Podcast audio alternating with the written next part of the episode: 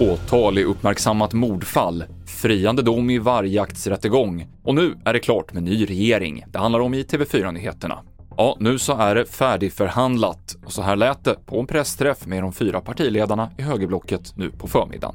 Tänkte trots att det i grund och botten handlar om politik ändå börja där ni är mest nyfikna. Det kommer att bli en trepartiregering bestående av Moderaterna, Kristdemokraterna och Liberalerna. Den regeringen kommer samarbeta nära med Sverigedemokraterna i riksdagen. Sverigedemokraterna kommer att ha ett eget samordningskansli med politiska tjänstemän i regeringskansliet. Det är som moderatledaren Ulf Kristersson som på måndag kan röstas fram som nästa svenska statsminister. SD sitter alltså som väntat inte med i regeringen, men har i gengäld bland annat fått igenom en åtstramning av migrationspolitiken. Vi hör TV4s politiska expert Marcus Oskarsson.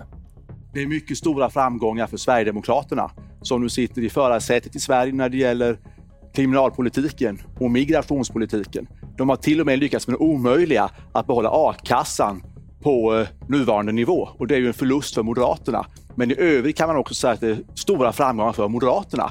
Nästan allt annat som presenterades återfinns ju på Moderaternas webbsida under valkampanjen och i Moderaternas partiprogram. Så det är Sverigedemokraterna och det är Moderaterna som fått igenom väldigt mycket. Det är ju inte konstigt att det är de två största partierna.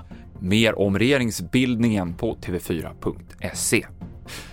Idag så åtalades tre män för mordet på 12-åriga Adriana som sköts utanför en snabbmatsrestaurang i Botkyrka sommaren 2020. Enligt åtalet har männen avlossat ett stort antal skott med tre olika vapen och Adriana träffades av två av skotten och avled av sina skador. Bakgrunden till det här är en våldsam konflikt mellan två kriminella nätverk där det även planerats mord och sprängningar enligt utredningen.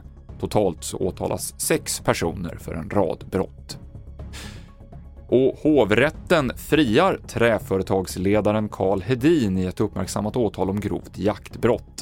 Hovrätten anser, precis som tingsrätten gjorde tidigare, att det inte är bevisat att Hedin och hans medåtalade jagade varg hösten 2018.